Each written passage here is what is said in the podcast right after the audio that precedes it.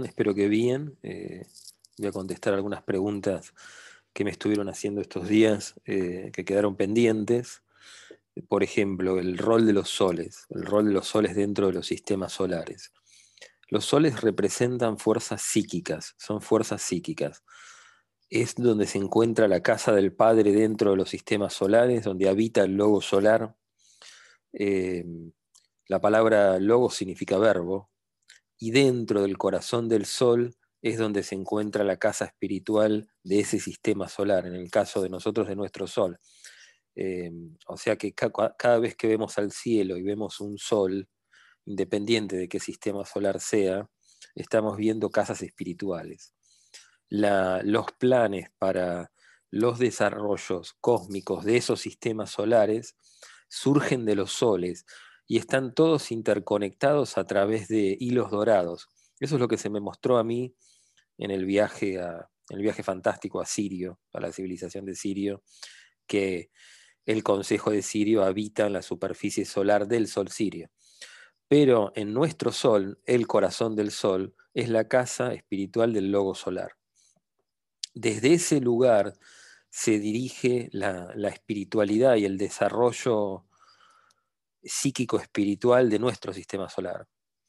Em, psíquicamente se percibe, o telepáticamente, se percibe como un espacio oscuro con forma de triángulo dentro del Sol.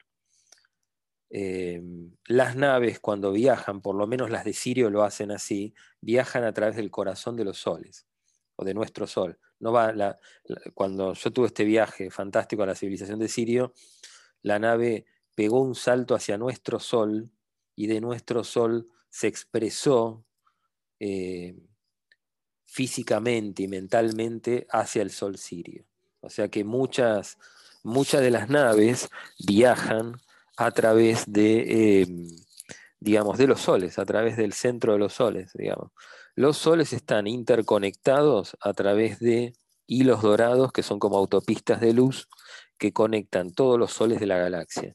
Muchas de estas autopistas están, eh, surgen del Sol Sirio, muchas de las realidades espirituales que llegan a nuestro sistema solar llegan a través del Sol Sirio, y el Sol Sirio representa para nuestro Sol la mónada o el espíritu. El, el Consejo de Sirio se encuentra en la superficie del Sol Sirio en quinta dimensión y y el logo solar de Sirio en el corazón del sol sirio. Em, los soles en sí mismos representan fuerzas psíquicas y representan una, imprimen en esas sociedades que surgen en esos sistemas solares una vibración en particular. Y el logo solar, que es un ser, un ser de luz elevadísimo, que ha existido por siempre, existirá por siempre, sintoniza perfectamente esa cadencia musical que se encuentra dentro del corazón del Sol. De nuestro Sol, en nuestro caso, nuestro logo solar, y en el caso del Sol sirio, representa para nuestro Sol la mónada o el espíritu. Existen entre los soles un latido universal que muchas naves usan para viajar entre, entre los soles a través de eh, digamos, expresarse a través de esos latidos y aparecen como realidades físicas por fuera de nuestros mundos. Digamos, es algo que la ciencia todavía no descubrió, que es el latido universal, digamos, y que vincula sol por sol. Em, en ese sentido, entonces, el logo solar habita en el corazón del sol y se percibe, el logo solar es un lugar dentro de los soles, en nuestro caso, nuestro sol también tiene un logo solar, eh, las naves se mueven entre dimensiones por cordones de color dorado, que son como autopistas de luz, que vinculan sol a sol, eh, y a nivel telepático la, casa de, nuestro logo solar se percibe como triángulos de color oscuro, que es un lugar, es el lugar de máxima espiritualidad dentro del sistema solar. Nuestra, la jerarquía planetaria, fue fundada, o sea, Shambhala fue fundada hace eones de tiempo por el Consejo de Sirio. Nosotros estamos muy vinculados al, ascenso vibracional y, digamos, y espiritual. Nuestro ascenso, nuestro camino hacia las dimensiones altas, más rápido es a través del Sol Sirio. Em, el Sol Sirio representa para nuestro Sol la mónada, ¿no? es el camino ascensional de la humanidad a través de nuestro Sol hacia el Sol Sirio. El Sol Sirio en quinta dimensión es un planeta de luz que habita en seres de luz de color azulado cobalto y la única edificación que tiene otro color, que tiene un color em, amarillo oro, aparece como un tejido, como una torre tejida, es el concilio de Siria. Em, Después acá me hacían otra pregunta. La jerarquía planetaria, ¿cómo está constituida? Está constituida por, por maestros que han pasado por la Tierra como seres espirituales. O sea, estamos hablando de Buda, Cristo, Pitágoras, eh, diferentes, diferentes maestros que fueron tomando el lugares, los lugares eh, dejados por, por el Consejo de Sirio, digamos. La jerarquía fue implantada por el concilio de Siria, en, o sea, Shambhala, pero eventualmente maestros que fueron logrando determinado grado espiritual y liberándose totalmente del cuerpo físico, fueron tomando esos lugares para mm, eh, proyectar el ascenso de las humanidades, digamos. O sea, Gaia es un ser evolucionante y, digamos, y, permite en su seno eh, eh, que evolucionen civilizaciones de tercera y cuarta y quinta dimensión, digamos. En ese sentido, eh, la jerarquía planetaria está constituida por maestros, por maestros espirituales. Cómo actúan como una, como una avanzada civilizadora, profundamente espiritual, digamos, que dirige los planes cósmicos del logo solar hacia nuestro planeta, digamos todo esto es desde hace ones de tiempo, no es desde ahora o desde hace 50 años, digamos. Es desde hace ones de tiempo. La Tierra es conocida, eso me lo dijeron estos seres, los seres de Siria, la civilización de Siria. La Tierra es conocida desde hace ones de tiempo. Y se viene llevando a, cabo el plan universal de ascensión de las almas desde siempre. Desde siempre fue así. Eh, digamos, o, sea, la, Tierra ahora está ingresando a la cuarta dimensión en tiempo y forma y se va a producir una exteriorización de la jerarquía planetaria. O sea, todo el mundo va a saber quiénes son los maestros y dónde están. No es como ahora que se duda si existen maestros espirituales o maestros eternos y no se sabe dónde están. Em, se va a producir con el advenimiento de las naves y de la realidad de cuarta, quinta dimensión que va a descender al planeta como grandes ciudades, va a haber una exteriorización de las ciudades de cuarta dimensión y del consejo y de Shambhala. Eh, nadie, digamos, todo el mundo va a ver a los maestros y van a saber quiénes son y dónde están, digamos. Y se va a exteriorizar y se va a explicar el plan cósmico.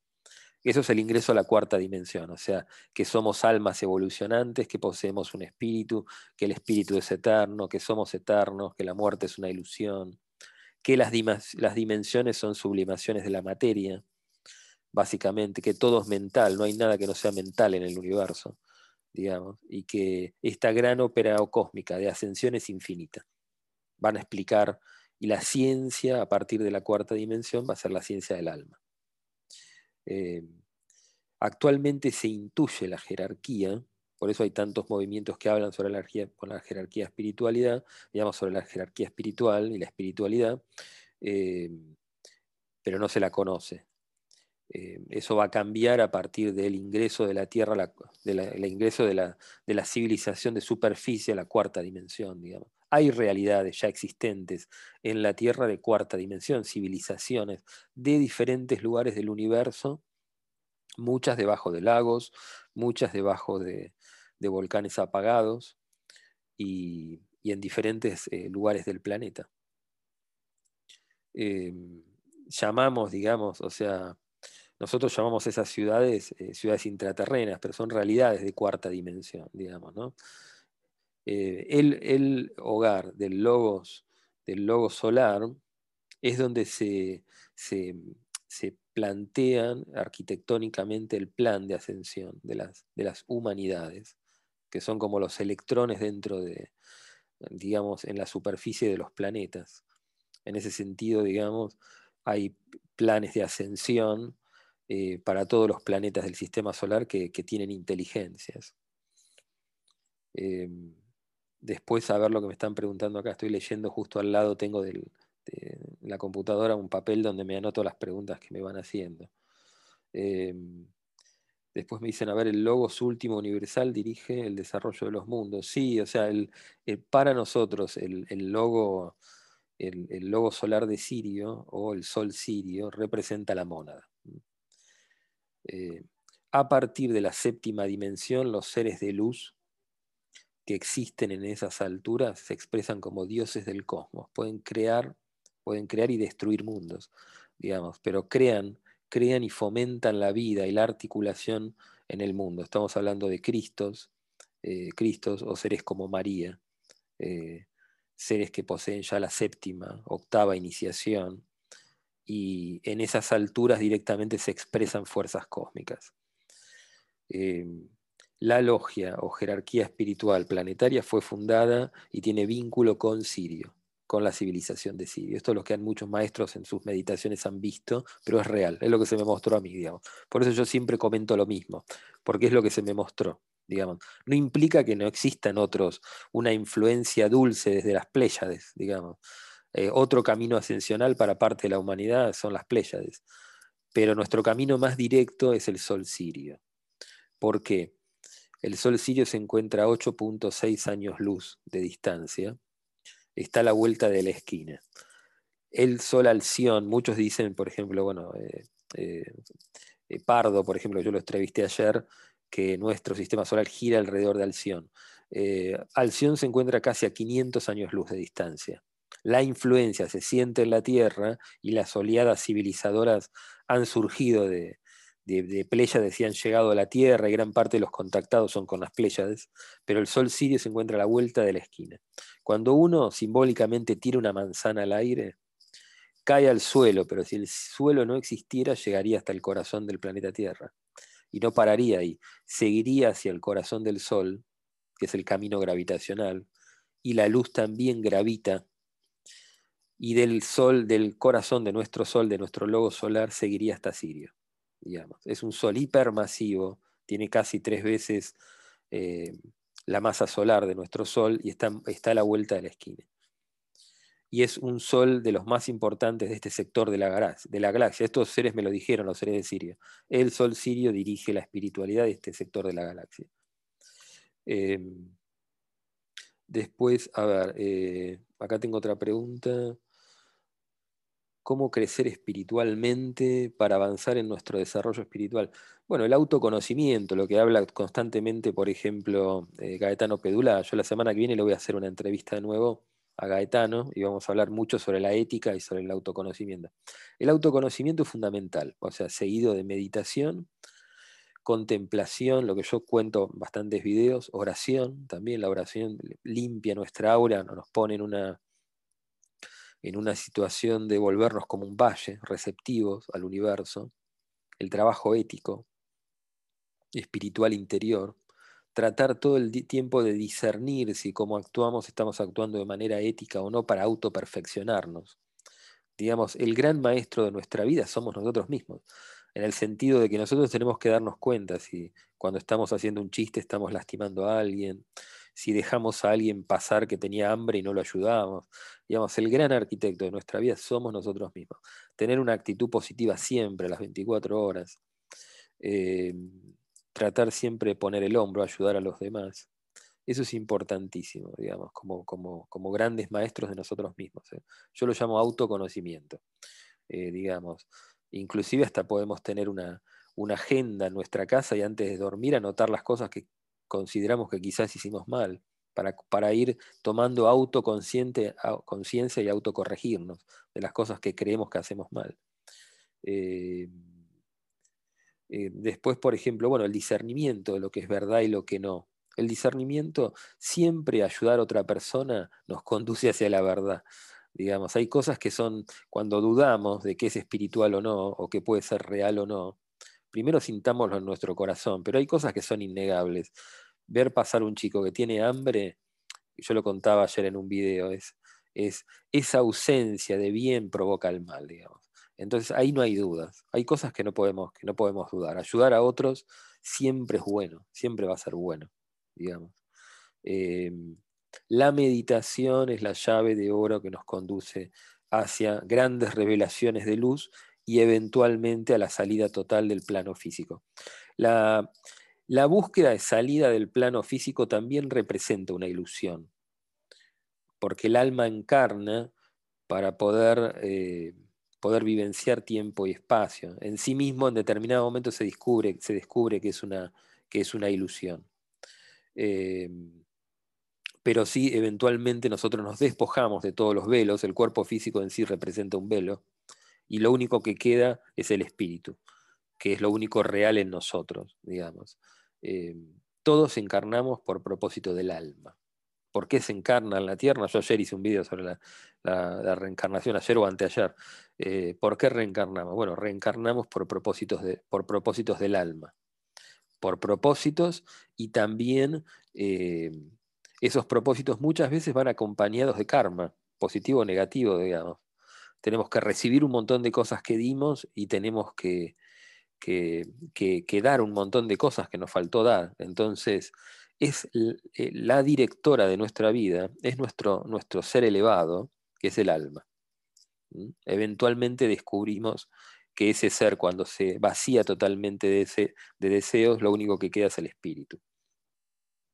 Entonces tenemos que entender eso, que encarnamos porque tenemos un alma, si no, no encarnaríamos, digamos.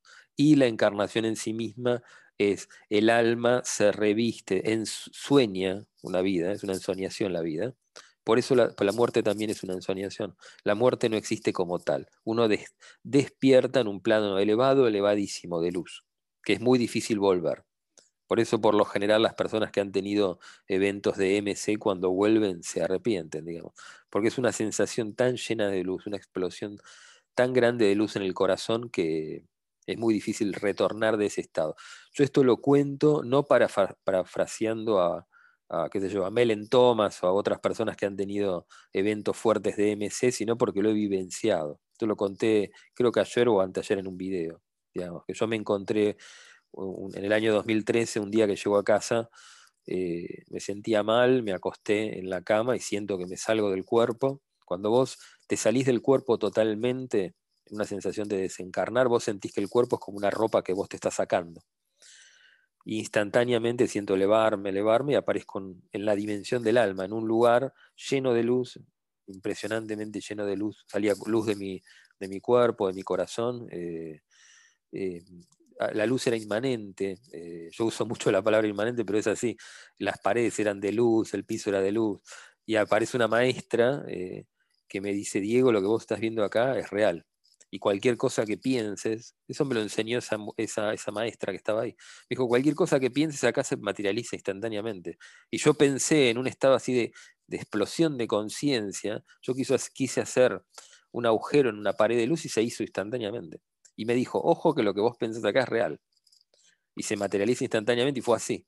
Y me dijo, tenés que tomar una decisión. Y ahí me di cuenta, yo estuve paseando por una ciudad de luz, y ahí me di cuenta que no quería que, mi hija se quede sin un papá. instantáneamente aparecí de vuelta en el cuerpo físico. Fue increíble esa experiencia, pero la cuento no, no como algo que me lo estoy inventando, digamos, lo cuento como algo real que me sucedió y lo comparto con ustedes para, eh, para que, digamos, empiecen a tomar conciencia de que la muerte no existe, es una ilusión, es el pasaje de un estado de conciencia a otro. Digamos, lo hago con ese propósito nada más. Em, después a ver qué me estaban preguntando acá. Bueno, con respecto al trabajo ético, interior, la contemplación ayuda de símbolos, la meditación es la gran llave de oro que nos conduce a grandes revelaciones en la luz, la oración, y también lo podemos, podemos acompañar con lectura espiritual, digamos. Em, eh, ¿Cómo se llama? También una, siempre hablo de, hablo de una, llave bastante importante, hermética, que es saber que en esencia no sabemos nada. Si nosotros nos posibilitamos, nos, nos ponemos en una posición de saber que en esencia no somos, no sabemos, como si fuéramos un valle, le estamos enviando un fuerte mensaje al universo de que queremos saber y el universo siempre va a tratar de llenar ese valle infinito con sabiduría. Si nosotros creemos que sabemos, todo el tiempo le estamos diciendo al universo que ya sabemos y el universo nunca, nunca te contradice. Siempre, va a decir, si esa persona sabe, no le mostremos más. Entonces pónganse siempre en la posición de no saber, de que nada saben. Cuando se consultó al oráculo de Pitia en Grecia, a las pitonisas, quién era el hombre más, más sabio de, Grecia, el oráculo eh, dijo el nombre de Sócrates, porque Sócrates en esencia sabía que nada sabía. Es importante saber que uno no sabe para posibilitar eh, un desarrollo infinito hacia el saber, que es infinito. Eh, si la personalidad o ego están en la búsqueda espiritual, el significado es que esa alma está lo suficientemente madura. Sí, es real. Yo estoy leyendo acá lo que me están escribiendo, muchas, muchas de estas cosas que yo, estas lecturas espirituales que yo hago, las saco de mails, de mails que me envía la gente, eh, que pueden, pueden ser la pregunta de, de cientos por ahí. Sí, es verdad. El, cuando uno ya empieza en un camino espiritual conscientemente, el alma está lo suficientemente madura para saber que lo que está soñando es real y que es parte de un gran juego cósmico. Y eso se traduce en la vida física como una búsqueda espiritual que termina siendo intensa. Una vez que uno tiene eventos importantes en la luz, esa búsqueda espiritual em, termina siendo intensa. Eh, en ese sentido, digamos, eh, la meditación, la contemplación son, son, son, importantes, digamos. Eh, después, la, acá me preguntaban sobre la Jerusalén celeste, si es una nave o no. Sí, es una realidad espiritual, la Jerusalén celeste.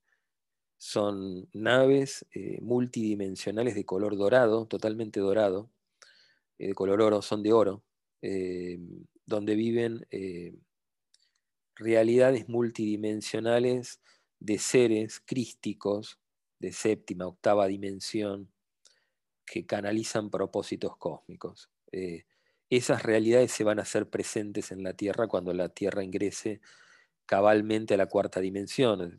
Sixto Paz, que hace no mucho yo le hice una, entrevista, eh, él, nos comenta que ya estamos en la cuarta dimensión, o sea, puede ser, es verdad que las realidades de naves arriba de las ciudades cada vez se ven más, va a llegar un momento que las naves no se van a ir, van a quedar permanentemente en, esas ciudades, y eventualmente la, Jerusalén celeste o las naves de tamaño global van a llegar al planeta Tierra. Eh, en, la Patagonia es muy probable que haya descenso de naves y, de forma de cigarro, de forma de cigarro, y, y comienza en la cuarta dimensión en, América del Sur. Eh, esto lo vengo viendo desde chico, desde que soy chico. Eh, otra pregunta que, me hicieron, ¿qué son los chakras? Bueno, chakra significa rueda. Son, nosotros tenemos, para entender los chakras, tenemos que entender que tenemos varios cuerpos, somos como una mamushka, digamos, de, cuerpos. O sea, tenemos un cuerpo físico, tenemos un cuerpo etérico, tenemos un cuerpo astral o emocional, tenemos un cuerpo mental, tenemos un cuerpo álmico y un cuerpo espiritual. No importa los nombres, si uno lee diferentes libros sobre los chakras y los cuerpos, a veces los nombras diferentes, a veces el cuerpo, el cuerpo espiritual lo nombran como causal, no importa, eventualmente esas realidades las vamos a vivenciar. En la cuarta dimensión, las ciencias del alma y se vivencia el alma como un hecho, como un hecho físico, como un hecho intelectual físico, digamos, como ciencia, se vivencia como ciencia. O sea, que no importa el nombre que le, ponemos. Lo importante por ahí tener en cuenta que no solo existimos como cuerpo físico, sino que somos una sucesión de cuerpos energéticos que en realidad representan una forma mental, una forma de pensamiento que recorre el alma en el ahora eterno. Eh, esos cuerpos físicos etéricamente se, se perciben en nuestro cuerpo físico siete chakras o siete ruedas de colores, que son como, como flores con pétalos. Eh, quizás el, más importante sea el chakra cardíaco, que es el asiento, el asiento del espíritu. Eh, Después otro chakra muy importante es el laringio, que cuando se desarrolla eh, totalmente, los chakras empiezan a fusionarse entre sí, empiezan a tocarse entre los pétalos etéricos de esos chakras y uno puede crear con la palabra, instantáneamente. Eh, Y el más importante de todos es el, chakra de la coronilla. Comúnmente se lo, se lo, llama el chakra de los mil pétalos o de los 144 mil pétalos. Eh, cuando se abre totalmente, recibe el maná del cielo, que es una energía espiritual, crística, que no, nutre no solo la, posibilidad de la creación con la palabra, sino también vivifica el cuerpo y, eso, y, se da una, la posibilidad de una enseñanza espiritual, digamos. Estamos hablando de seres con cierto, con cierto espiritual importante.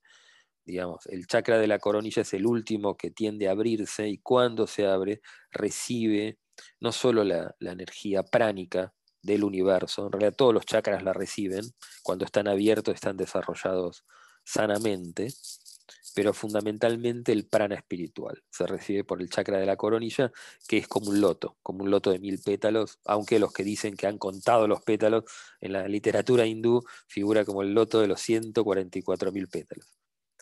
Eh, estos son los chakras, digamos, son, son energías etéricas astrales con forma de, de, embudo o de, flores, de flores de pétal, de, colores, y cada, cada, una de estas flores, eh, yo después hoy no me di cuenta de bajar una foto con los chakras, eh, se ven solamente de manera etérica, es muy difícil verlos, a menos de que uno tenga un desarrollo, visión etérica, digamos, o visión del, una visión espiritual importante, que uno pueda ver el aura y los colores del aura y eventualmente ves los chakras.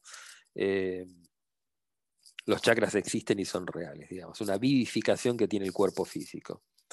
Eventualmente, cuando están muy, muy desarrollados, la punta de esos pétalos se tocan entre sí y hay una comunión, digamos, entre, entre todos los chakras y eso vivifica profundamente al cuerpo y eventualmente ese, cuerpo físico es receptáculo de fuerzas cósmicas.